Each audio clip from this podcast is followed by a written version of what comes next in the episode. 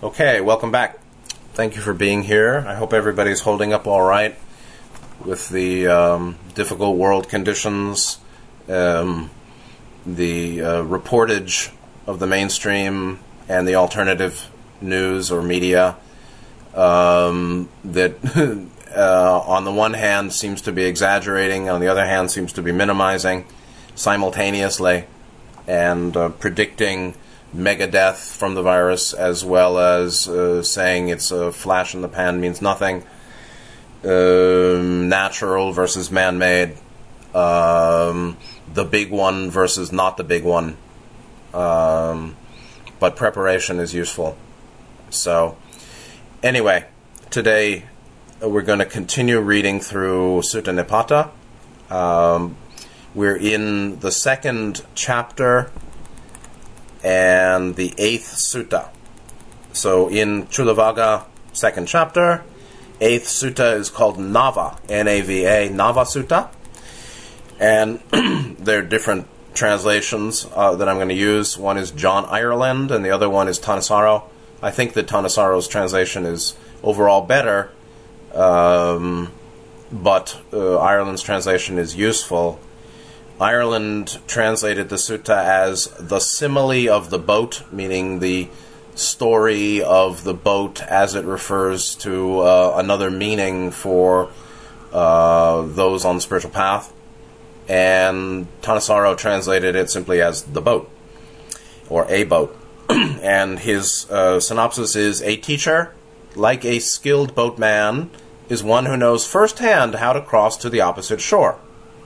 So the teacher crossing, or the teacher as a boatman, and uh, the value of um, knowing, having some guidance uh, in on, on spiritual path for our continued development. I mean, that's that's what the Ra material is all about. That's what any path-oriented spiritual teaching is all about. Uh, giving us um, the right view or useful view. I mean, there's much right view. whatever leads to long term welfare and benefit, whatever leads to lower triad chakra blockage releasing, whatever leads to greater love, wisdom, awareness of unity, awareness of divinity, um, balance, uh, the ability to um, be of service to others, um, deep mind healing, deep self healing, uh, whatever leads to what is supportive to us and others, uh, is um, is associated with right view, and so it's not any one religion has right view. Uh, many religions have elements of right view. Interestingly, um, just as I thought, the uh, English word uh, naval uh, N-A-V-A-L, not the navel in the belly, but the navel associated with an ocean or a ship or a boat, uh, traces all the way back to the Sanskrit word Nava. Hey, hey. So Navasutta means the ship. And the English word naval or navy um, comes straight out of the original Sanskrit word Nava, Nava, ship. And so uh, this uh, Nava Sutta is the, the, the ship or the boat sutta. And so we have the same word that's been the same root, uh, Nava, Nav, uh, has been around for 3,000 years, uh, indicating boat or ship or of the ocean. Now, and that you can see that on the Wiktionary page where it's traced back to Indo, Proto Indo European, Ancient Greek, Persian, and then Sanskrit. That's very simple. now, uh, I want to read um, John Ireland's translation first, but I want to draw. Before that, I want to bring in Thanissaro's intro, not the synopsis. The intro on the other page, dhammatalks.org, which are all his of his translation. Uh, he wrote, although often lost in translation, the overall structure of this poem, or sutta, is clearly articulated in the Pali, meaning the Pali language original. The first seven verses coming under the because, meaning under a phrase, because of this and this and this, and in, in Pali it's yasma. Uh, the seven verses state reasons under the heading of because of this and this, while the last verse uh, is under the so or tasma. So because of this and this and this, these seven elements, so or therefore, uh, it's drawing a conclusion. Find a good teacher and practice the Dhamma. so the final conclusion of the sutta is not that um, is not so subtle. However, uh, later in the talk, I want to talk about some more subtle aspects of boat uh, or ship as simile, uh, as a symbol of um, using uh, body mind um, for spiritual self transformation. And so this is very much about uh, expedient means, uh, finding a teacher and making uh, our understanding in line with right view akin to a ship or a vehicle by which we can continue body, mind, spirit, soul evolution, self transformation, and progression on the path. And so, uh, a, a vehicle is needed to transport one um, spatially. Uh, a vehicle or means is necessary to an end. So, this is about the means to an end. And uh, finding a right teacher, a good teacher, or a teacher that offers right view, elements of right view, which could be from any religion or none, or psychology, or uh, Mark Twain. Who knows? There are many, many um, exponents of true wisdom uh, available on this planet, believe it or not. Uh, the, the development of right view or understanding of uh, the path and the goal um, establishes mind understanding as vehicle so that we can continue on uh, steadily and not uh, sink in the water or rot on the side of the beach. So, from that brief intro from Thanissaro, I want to now read John Ireland's translation, The Simile of the Boat. And, quote, so bear in mind that we're going to see uh, a few of these because of this and this and this, therefore, or and so, that and that and that. But it doesn't read exactly that way, but it's sort of like that.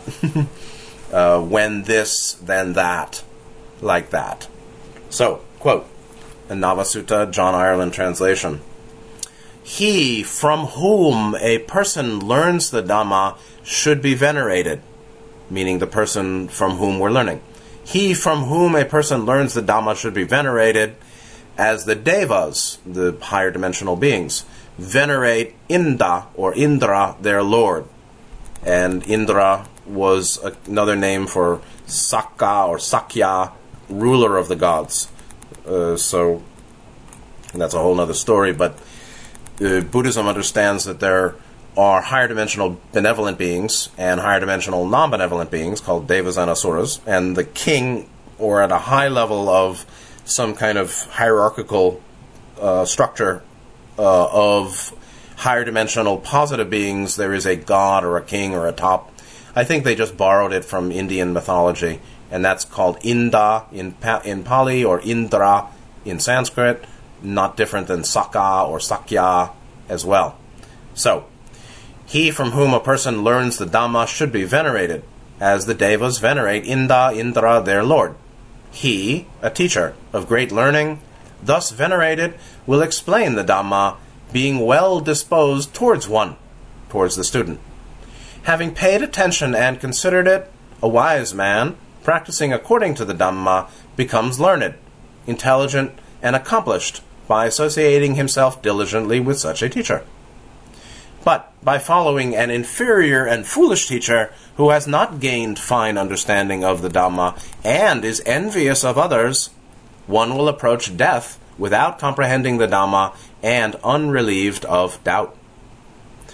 If a man going down into a river, swollen and swiftly flowing, is carried away by the current, how can he help others across? Even so, he who has not comprehended the Dhamma has not paid attention to the meaning as expounded by the learned, being himself without knowledge and unrelieved of doubt, how can he make others understand? But if the man at the river knows the method and is skilled and wise, by boarding a strong boat equipped with oars and a rudder, he can, with its help, set others across. Even so, he who is experienced and has a well trained mind, who is learned and dependable, clearly knowing, he can help others to understand who are willing to listen and ready to receive. Surely, therefore, one should associate with a good man who is wise and learned. By understanding the meaning of what one has learned and practicing accordingly, one who has Dhamma experience attains supreme happiness. And so, interesting little notes from the bottom of the page of uh, Ireland's translation. The uh, phrase learned and dependable and clearly knowing, but particularly, I think, learning and uh, particularly dependable he uh, puts as note two saying uh, that one has a character who remains which remains unperturbed by the vicissitudes of life so there are vicissitudes in life uh, relative view uh, there's a difference between a jackhammer and um, beautiful music yeah there's a difference and even though all is one even though you can say that they are one or they are one um, of one field that it doesn't mean they're exactly the same, obviously. So relative view is relatively true and absolutely empty. Relative view meaning there's high and low and past and present and future and here and there and me and you or uh, subject object and um, change. To say that it's all it, it all isn't is uh, considered a wrong view to say that it's all um, different and there's and, and, there's many, not a one, is also considered wrong view. So things are not as they appear, nor are they otherwise. Uh, reality is far more than appearance, but reality is presented by appearance. Um, reality includes appearance. Appearance is not the whole of reality, uh, but reality is not exclusive of appearance. Now, that means, yes, there are vicissitudes. And yes, the mind can get upset or not. And um, Buddhism talking about the eight worldly winds, um, and four of which are um, difficult uh, pain, loss of any type, uh, blame, uh, and dishonor socially. All of those are body and material uh, objects or possessions, loss, or hurt or wounding, as well as mental and interpersonal and social criticism, blame, dishonor, shame, guilt and shame, all dynamics of mind associated with um, interpersonal relations. These are vicissitudes of life. And yet, uh, it is very possible, or it is of the spiritual path, that um, with that more development leads to greater balance in the face of those challenging uh, worldly winds and forms of catalyst. So, catalyst of that are the good and sad. The person doesn't go way up and way down. That's not not mood swinging. Is the result of deeper balance? Is the result of lower triad clearance? Uh, clearing the blockages is the result of deep self knowing, deep self healing. So it's the same principle um, and that's that makes a person dependable. A person is reliable because they're not wildly changeable. They're maybe only moderately changeable. and and it really requires I was thinking about this yesterday, knowing that knowing oneself as the one who sees the mind, knowing oneself as um, being uh, above mind. Uh, I I is the one that uses this mind. I is not this mind. This mind is a portion of how I understand I or what I is, uh, but I is greater than this mind and mind body. And knowing that, the more that one knows that, the more there's naturally detachment or vairagya. And Nityananda said, most important is vairagya. and I will be reading Nityananda for those who are listening when these talks come out tomorrow.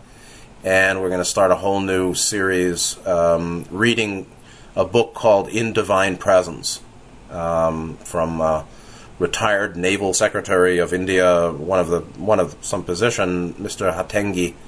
His uh, compiled anecdotes of the whole life of Nityananda in something like 20 chapters. So that'll carry us through the, the rest of 2020.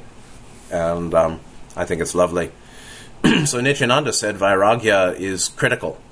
And um, that is wise detachment. And um, leads to uh, greater freedom. So, further down, uh, qualities of um, the capable teacher or one who's learned well, also uh, talking about uh, clearly knowing he can help others to understand who are willing to understand and ready to receive. These are two different features of the uh, seeker or the one who uh, may approach a teacher or a teaching, or us, or the people we meet. uh, number one is willingness or uh, desire, motivation. How motivated is the person to really learn? How motivated are we? Um, when we're talking to somebody, are they really willing to listen, or are we dumping on them? Do we speak because, to what degree are we speaking because we like to speak? To what degree are we speaking because we know quite clearly how much the other is willing to listen? most of us, or many of us, or most often, or regularly, or sometimes, we're speaking and we don't realize the other person is not willing to listen. That's a recipe for conflict and disappointment and even hurting the other. Uh, giving uh, truth at the wrong time, giving something, uh, giving something that's valuable at an inopportune moment can harm one or can lead others to harm themselves. We're not hurting them necessarily, but if we if our timing is un, uh, unclear or we don't know about timing or we are wrapped up in our happiness and speaking and don't realize we're not tracking the mind, the mood of the other person who's listening, um, then we may lead them to do some harm to themselves and their path. And so it's called doing the right thing for the wrong reasons or doing the right thing at the wrong time. And in Panchashila, number two, right speech, or the critical aspect of right speech, one of them is um, opportune, opportune moment. So timing is important. And so the motivation of the other ought to be known. Secondly, how ready are they? So there's um, motivation, but there's also capacity not everybody has the same level of intellect. Some people have a higher developed, you know, fifth chakra. Some people don't. Most people don't. Uh, many wanderers are are well developed in two, uh, in four and six: green ray, indigo ray, um, love, harmlessness, kindness, sympathy, care, and awareness of unity or metaphysical reality and spirituality and uh, higher principles, but not so great in wisdom, not so discerning, and not so a, a comfortable with um, subtle compre- subtle communication, and and um, that is associated with the term "ready to receive." How ready is that person? They may be very willing, but very unable. They may be very capable, but very unwilling. And so the intellectual may actually be quite capable intellectually, or mentally uh, with their capacity of, of, fifth ray development or their basic um, training in using mind carefully, logically, rationally, reasonably, but they're not willing.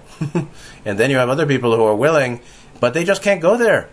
And if I speak um, on and on, um, I'll lose them along the way, and that might lead them to hurt themselves later by feeling shame or um, you know inferiority or feeling that that uh, what they heard is too difficult or mm, harmful even.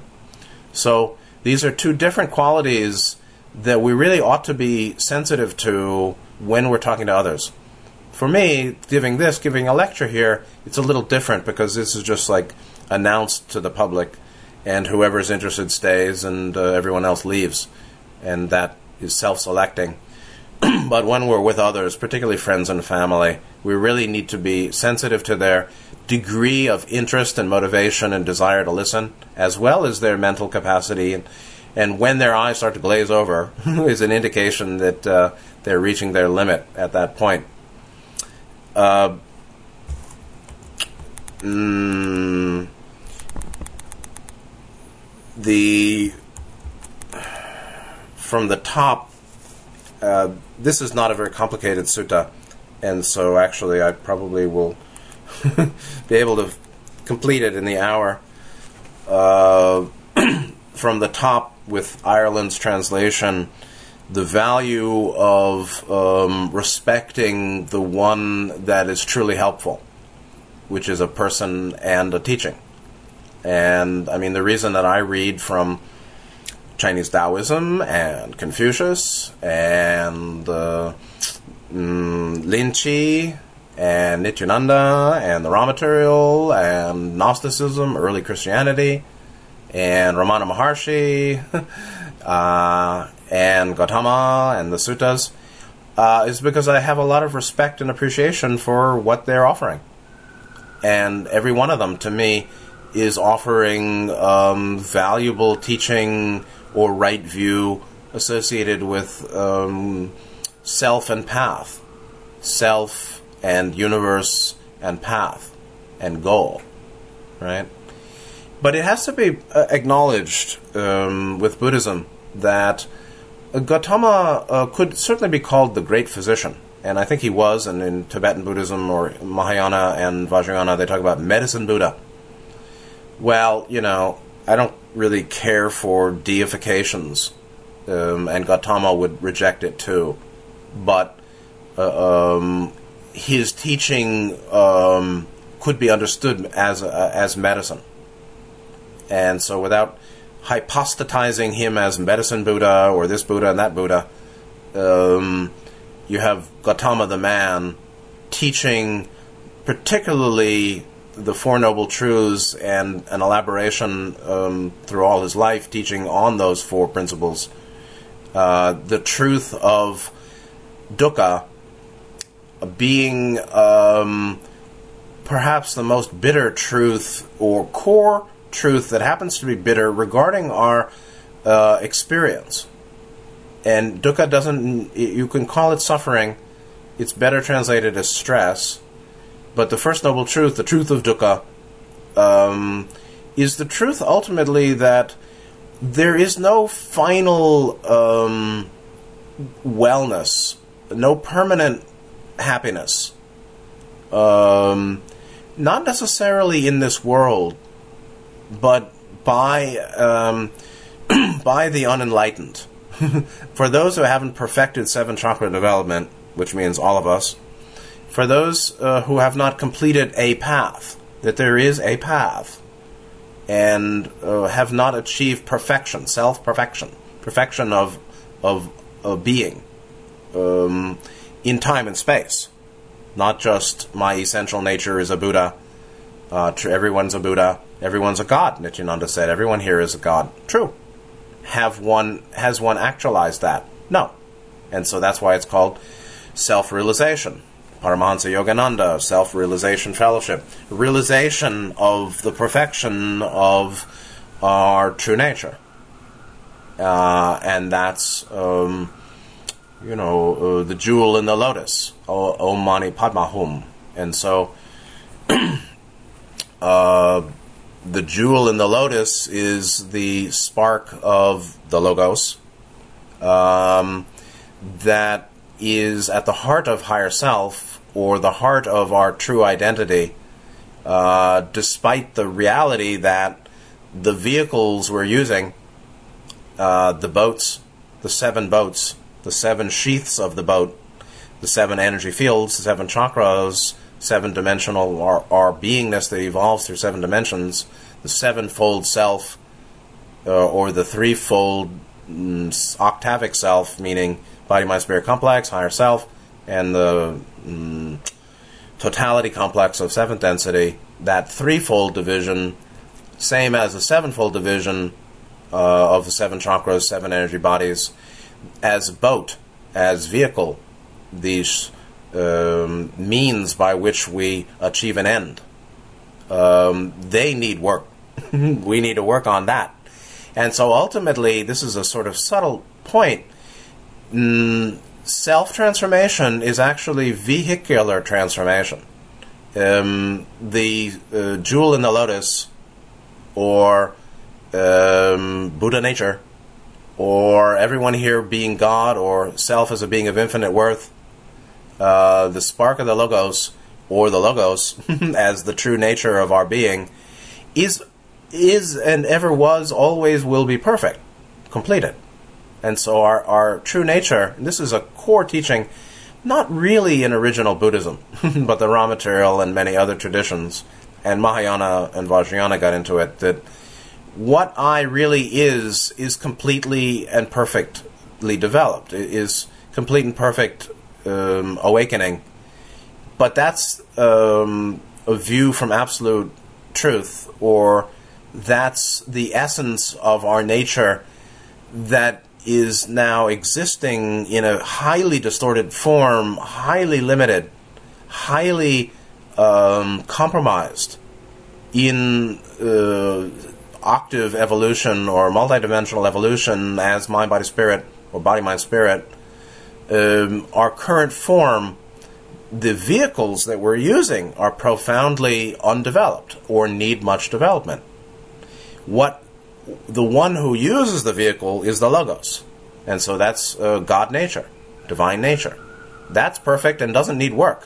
What needs to be worked on is ultimately the vehicle that it's using in the octave or through soul evolution, which is my body spirit or the threefold octave self or the sevenfold energy sheaths. And so for the Logos, the whole octave is a vehicle of its own evolution for um, the logos as well, or for higher self, we can say that the seven dimensional being, or the seven dimensional sheaths, or the seven chakras and body, mind, spirit, is also a vehicle to go through the octave. So, uh, beings who are ultimately atmanic, meaning a sub sub logos, um, have these threefold or sevenfold, threefold, and sevenfold sheaths or vehicles for development of the path, development on the path, development of themselves. The, sh- the vehicle is what's transformed. And as it's transformed, consciousness goes to non dual. And then consciousness empties out to the infinite called awareness, uh, ananda. Um, and that uh, the path is there, therefore over uh, the ocean of birth and death crossed by way of the boat or the vehicle of the sevenfold, threefold, octavic uh, sense of self, or vehicles, energy fields of the beingness in the octave evolving. And so, uh, for the logos and uh, octaves are vehicular. For Atman or the spark of the logos, uh, sub sub logos in higher self or of higher self, likewise, it's seven chakras um, is vehicular, is a sheath, is a vehicle or a means to an end. Very important perspective, actually. And so, those that offer teaching on transformation of the vehicle, leading to transformation of consciousness, leading to greater freedom, leading to movement through the dimensions, moving, leading to rejoining the family in eighth density, um, those people uh, who offer great teaching or teaching that does that work ought to be venerated and uh, appreciated by one who knows what's going on here. and um, mm, the marginalization of this kind of teaching in human society, Earth human society, uh, is just an indication of how distorted uh, the collective consciousness here is. And the way is that uh, such a great teacher or teaching um, can explain truth um, in a kindly way well disposed towards the listener. Then, for us, or when we're listening, uh, first is paying attention and considering or contemplating. Then, the one who knows that there's work to do and that actually uh, I'm not well. I'm not well. It doesn't mean everything's a disaster. It just means that there's this burning discontent. who know who doesn't have burning discontent? Um, actually, everyone does who has a self consciousness, because self consciousness is itself uh, aberrant or distortion. It's um, it's it's an overlay that ultimately has to be dropped at the end of the path. Uh, its higher self, or the movement from sixth to seventh density, actually, where the the eighth fetter conceit is dropped way way up the line or towards the end. The movement uh, out of the octave begins with going six to seven, or at least uh, from unified self to infinite self or real no self. Um, uh, because we have a sense of self, we suffer. Um, because we have a sense of self, all our actions are self motivated, are of self interest. That doesn't mean selfish. Selfish is actually harming others to gain for oneself, insensitivity to others, um, anything that's harmful to others uh, could be called selfish, I'd say. Um, meanwhile, all that we do is of self interest because we still have a sense of self. Even uh, self sacrifice and martyrdom is out of self interest, but it surely couldn't be called selfish or generally won't be. Although, there is the case where people go to martyrdom or go to radical self sacrifice um, wrongly, um, unwisely, um, because the, it's more, it, it's easier to give my life unto death for somebody or something in some case than to continue living. Um, uh, so, uh, even martyrdom obviously uh, can be understood as a distortion, depending on one's level and motivation and what's going on. That's certainly love over wisdom. On the other hand, sometimes it's certainly right, but it's all proceeding out of self interest, which is not necessarily selfish. And so we learn by association diligently with such a teacher or such teaching. And that's what I do myself. That's what I've been doing since a young age is uh, moderately diligent association with various sources of uh, wisdom. Uh, anent, uh, A-N-E-N-T, as Bailey would say, um, self and path and universe and goal. Meanwhile, there are indeed, in time and space, in the world of relativity or the mind of relativity, inferior and foolish teachers too. Gautama called somebody a fool, and uh, Nityananda was highly critical of a couple of people who came in with great arrogance and vanity and pride and ignorance and um, a superiority complex. uh, yeah, there are people like that, and they uh, that that gave rise to the term foolish or inferior and foolish teacher. And there are lots of teachers, yes, yes, yes, who don't have fine understanding of the Dhamma. We'll see with Thanissaro's translation that um, some of this, we'll tease out some more meaning here, but um, in parentheses, the word fine, the value of not just understanding, but fine understanding, um, is valuable to contemplate. Uh, some people can say, oh, yeah, we have a higher self and soul and higher dimensions. And they don't know much more than that. Or you ask them about higher self, they actually have lots of wrong view, I'd say and there's no proof of anything. But it seems to me there are a lot of teaching, a lot of teachers who have some real wrong view. I was just looking at somebody was just referring me to Barbara Brodsky uh, that Carla Rueckert respected highly, and I looked at her book in a little bit, and it looks very good in many ways. Uh, meanwhile, um, somebody uh, who followed that method um, applied to one of my clients uh, in some healing session, some something or other with energy, and saying, "Okay, I'm going to now now I'm going to open your chakras." Uh, and he asked her because he knows the score, "Where'd you get that from, teacher?" And she said, "Oh, I read Barbara Brodsky." And uh, okay, um, does she have the view also that uh, chakras are opened or closed? Um, maybe. Is that wrong? Um, not wrong, but it's certainly not quite fine and subtle understanding of chakra development. because they're not doors open or closed. They're not pots full of dirt or empty. They are energy vortices um, of varying levels of, of an infinite range of development and coordination. And it's a matter of activation versus blockage, and then balance versus imbalance.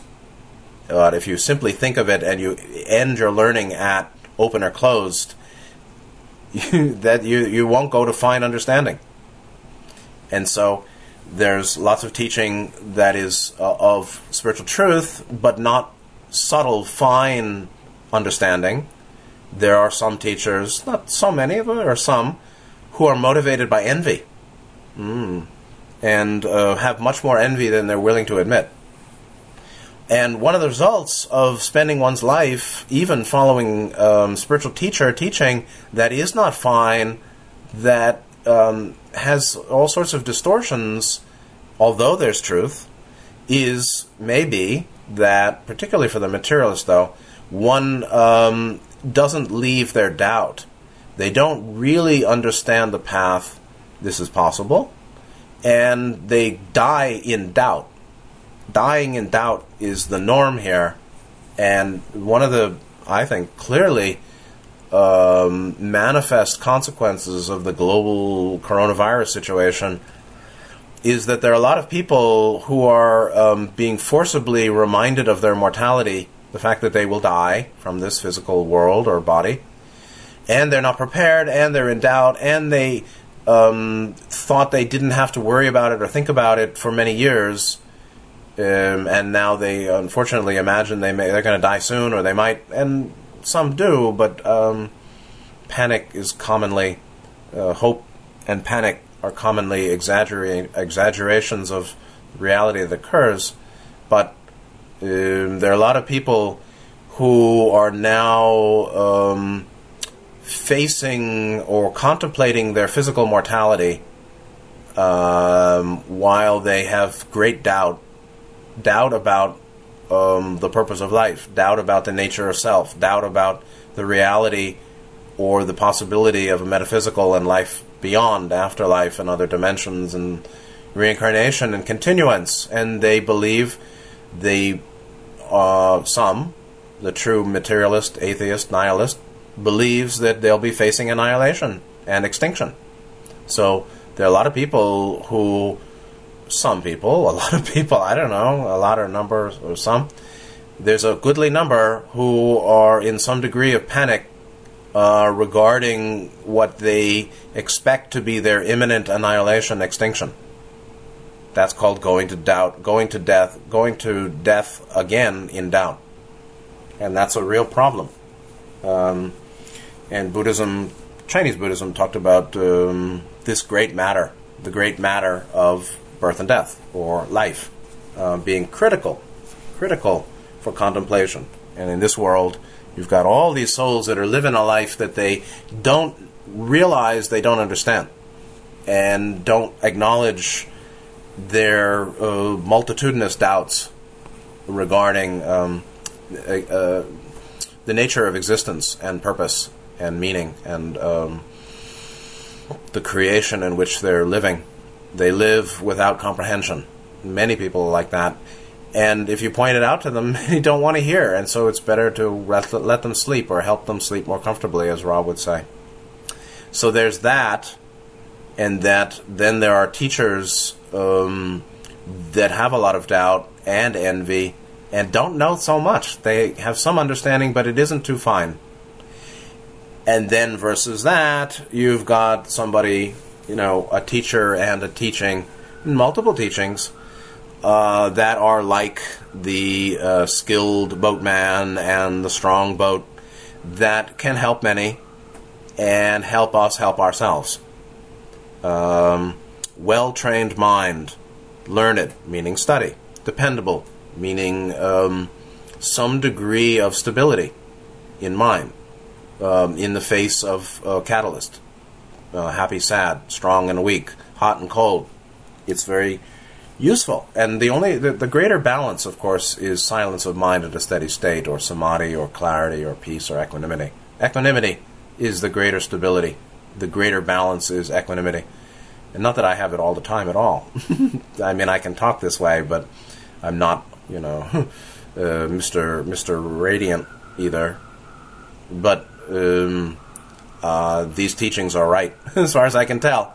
And equanimity, as far as I've experienced it, um, is a great stability. It's a formless stability.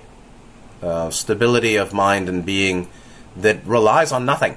it relies on non arising, non proliferation, quiet mind, silence of mind at a steady state, holding the mind steady in the light, as others have said. Uh, that's a great anchor, uh, an anchor of equanimity, the anchor and stability of a clear sky. So, uh, that one might be able to understand others and then help them. Uh, and again, willing to listen and ready to receive. Critical. Now, let's go to the Thanissaro translation, which is also quite nice. Um, and he includes some of the phrasing because and so. So we'll start. Navasutta, Thanissaro Bhikkhu's translation. Because when you honor, as the Devas, Indra, one from whom you might learn the Dhamma, he, learned, honored, confident in you, shows you the Dhamma. You, enlightened, heedful, befriending a teacher like that, practicing the Dhamma in line with the Dhamma, pondering, giving it priority, become knowledgeable, clear minded, subtle. But if you consort with a piddling fool who's envious, hasn't come to the goal, you'll go to death without having cleared up the Dhamma right here, with your doubts unresolved. Like a man gone down to a river, turbulent, flooding, swift flowing, and swept away in the current, how can he help others across? Even so, one he who hasn't cleared up the Dhamma, attending to the meaning of what the learned say, crossed over his own doubts, how can he get others to comprehend? But, as one who's embarked on a sturdy boat with rudder and oars would, thoughtful, skillful, knowing the needed techniques, carry many others across. Even so, an attainer of knowledge, learned, developed in mind, unwavering, can get other people to comprehend, when the conditions have arisen for them to lend ear. So, you should befriend a person of integrity, learned, intelligent, practicing so as to know the goal. When you've experienced the Dhamma, you get bliss. And so, he also makes the same note developed in mind means able to experience painful feelings without in their invading and remaining in the mind.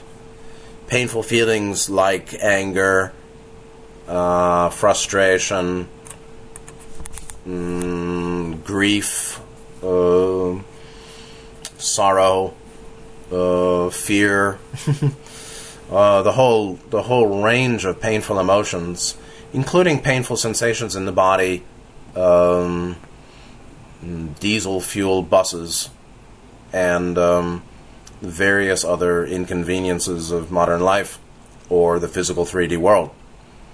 Uh, not invading the mind means, yes, this distorted emotion or reaction has arisen, but I'm not going to develop it further by thinking and thinking on it.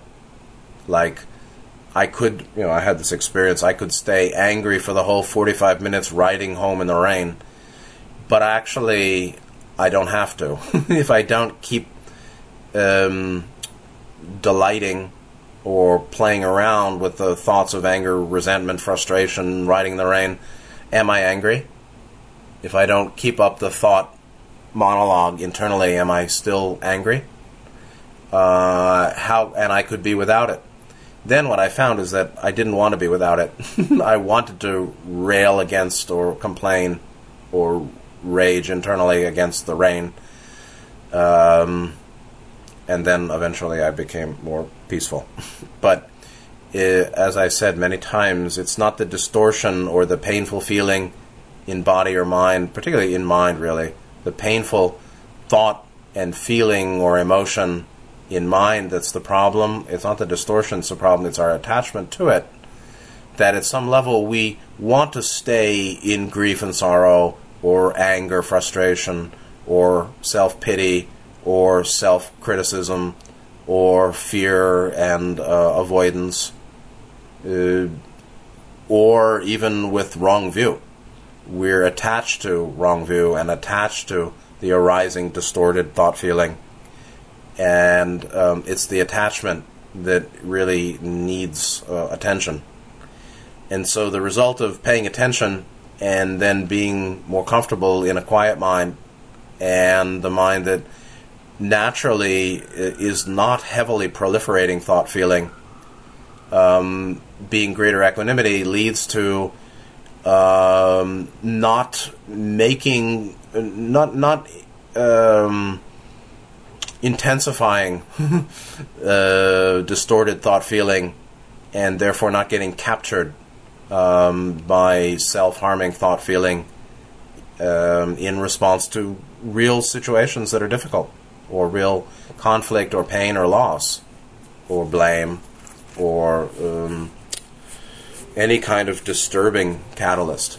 And so that's a real challenge. But ultimately, you didn't make me angry, I made me angry, and I either keep me angry or help me move out of anger by accepting it and uh, ultimately restraint and channeling the energy to, to fifth fifth chakra actually four five where the lower the anger that comes out of lower triad blockage or 2 3 blockage, um, while is, is first met in love acceptance, green ray, like, yes, I'm angry.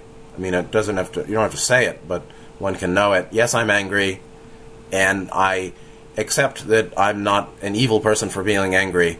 And yes, I want to say and do this and shout and dot dot dot but I think it's better upon reflection not to act those ways or speak or act. So I apply restraint by wisdom, fifth ray, and by fifth ray, let me search my mind to make a uh, useful response, a wise response, a careful response, a balanced response that doesn't inflame the situation nor keep me stuck in anger. Same thing with grief, same thing with fear or um, self blame. Um, I accept it and understand it somewhat. Where you're coming from, that is the trigger, and where I'm coming from, that is the basis of the reaction, my reaction. And I acknowledge and accept that I might want to say and do this and that, but I acknowledge that actually it's probably harmful or not helpful to you and me that I speak that and do that. Therefore, then I must find something better, which is then redirecting the energy or keeping it working through fourth and fifth to uh, open to discover, accept, and understand, and then communicate what's useful in response to um, what you said or did and how I reacted or was triggered to thinking, feeling, and a motivated response. Um, moving that up, and that's what Nityananda means by every situation is a test to move the energy higher. What's the higher? The higher is green, blue, indigo. The higher is from red, you know, red, orange, yellow to green, blue, indigo. That's moving up. Now, um, the great teacher, other minor points here um, of uh, the particular teacher that can help us. Um, he can he may be confident in you, and so um, the person, or when we approach, this is now particularly a teacher, not a teaching, when we approach a teacher, um, appreciating that um, they really do know a lot and they really have developed themselves. And I really can learn from you because I have, and I've helped myself by my learning from you. Um, the teacher would be confident in such a person who uh, approaches them um, because uh, he or she trusts that one um, to make good use of what they're saying and not um, take po- you know drink water and turn to poison. That a person, the student or the other, won't twist my words, won't twist my meaning, won't impute something wrongly when I'm really just trying to help you. Uh, some people, mm, you know, when the snake drinks water, um, can't appreciate um, love light when it's offered periodically, um, and come back with a little sting, and or um, use our words against us in some way. Um, sort of the yes but approach. Yes, but. Um, how about yes and? Yes, that's true. And, and so some people um, are very competitive in approach to a teacher or somebody who's talking or giving some perspective. And so it's not a good thing for us to be competitive with those that we're trying to learn from or uh, try to uh, be competitive. That's a big plane up there outside. To be competitive with those we're trying to help or competitive with those we're trying to learn from. That is not helpful. So the the um, balanced student and the capable teacher. Uh, that relationship is like a boat. That relationship helps us develop our boat or our vehicle or the seven energy fields and the seven chakras or body, mind, spirit, commonly called myself. So the capable teacher trusts the honest, sincere student uh, the teacher can be understood as a means to an end or a boat or a vehicle. The mind of the student or their seven dimensional fields can be understood as their vehicle or their boat or their means to an end. Uh, and there's mutual respect and appreciation. And so then uh, the, the sincere student also uh, pond- practices the Dhamma in line with the Dhamma, meaning uh, checking to make sure also that my understanding, including meditation technique, is a useful technique, is right technique, not wrong technique. Now, there are many techniques offered, so that's a very subtle matter. Pondering and giving it priority, and so prioritizing, uh, like talking about from last week's Brahmana Dhammika Sutta, uh, prioritizing the inner over the outer the inner that goes up versus the outer that goes down. Um, prioritizing is critical to the development of wisdom as well. Then one becomes more knowledgeable, that's the study, but also clear minded, which means quiet minded too, and subtle, meaning um, capable of very fine mental work. The difference between light green and darker green, this kind of thing or bright blue and a little deeper blue between uh, cobalt and indigo.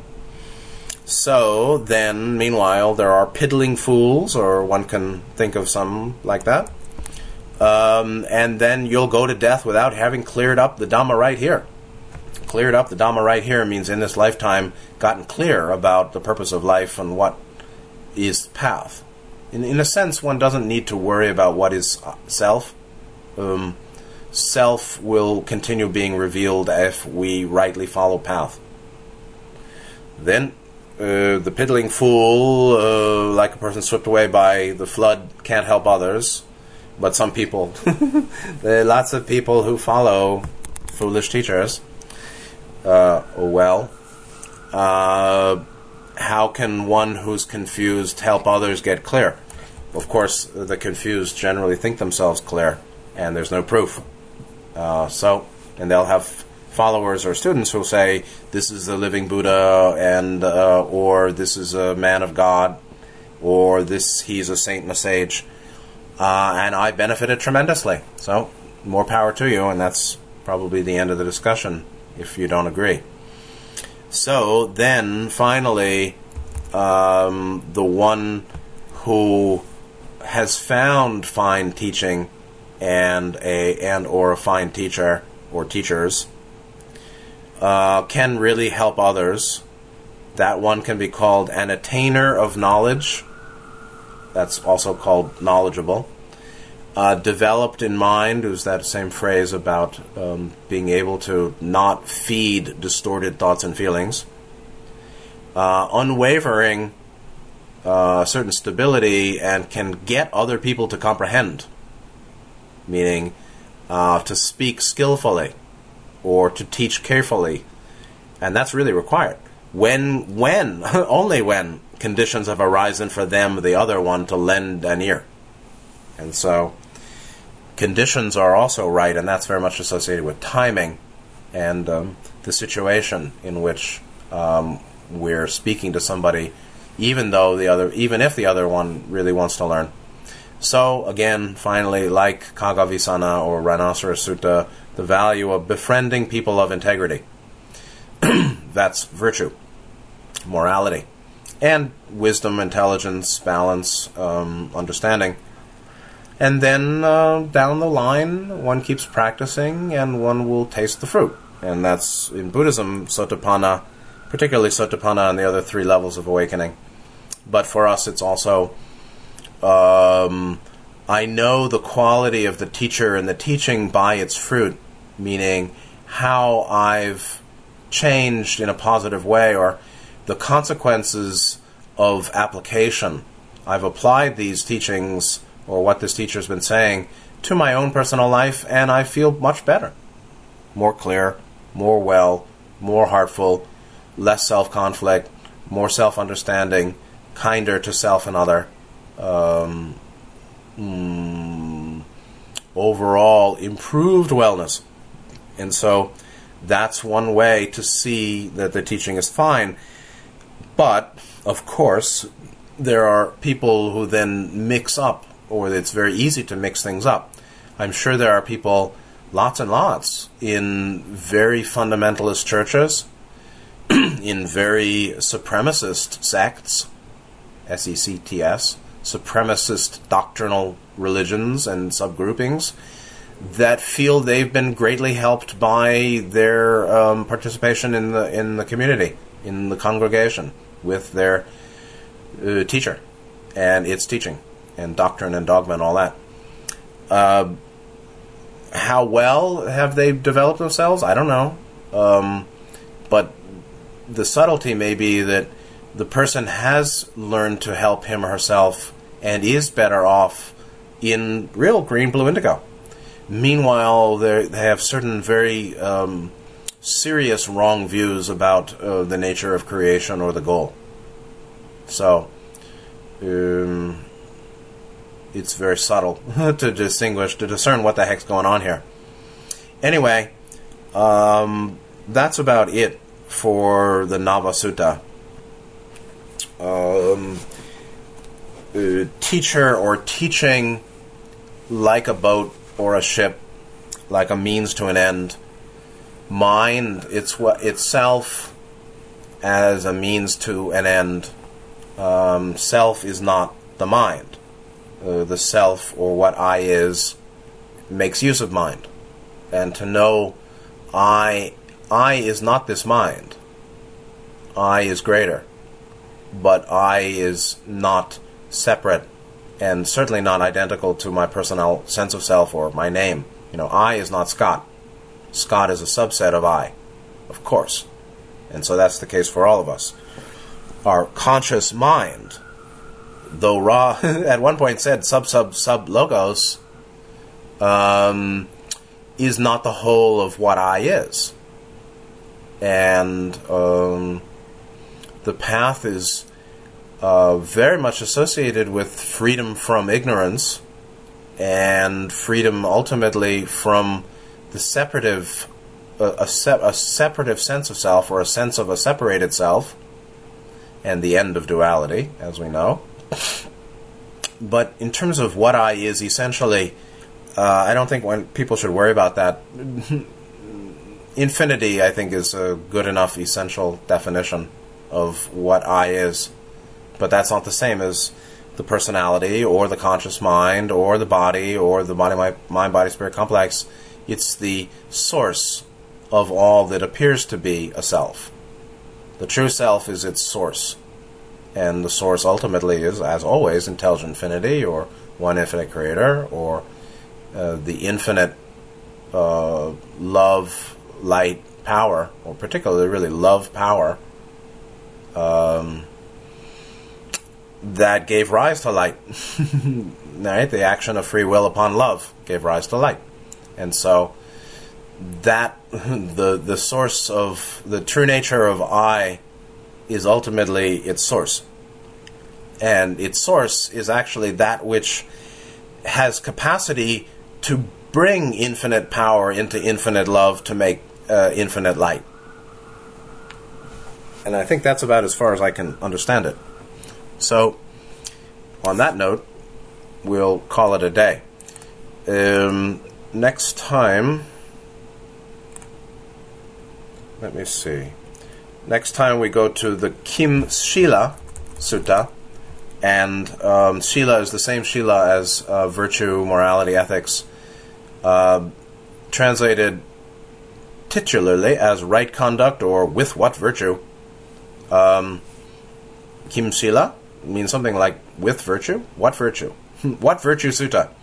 And translated, uh, synopsized uh, by Thanissaro as the attitudes and behavior that enable one to best to learn and benefit from Dhamma.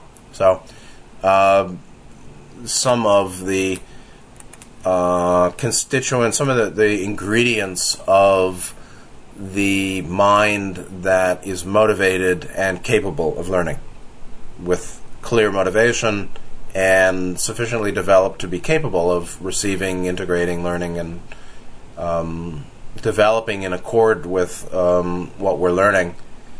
Uh, and it's very much, it is certainly associated with with virtue or shila.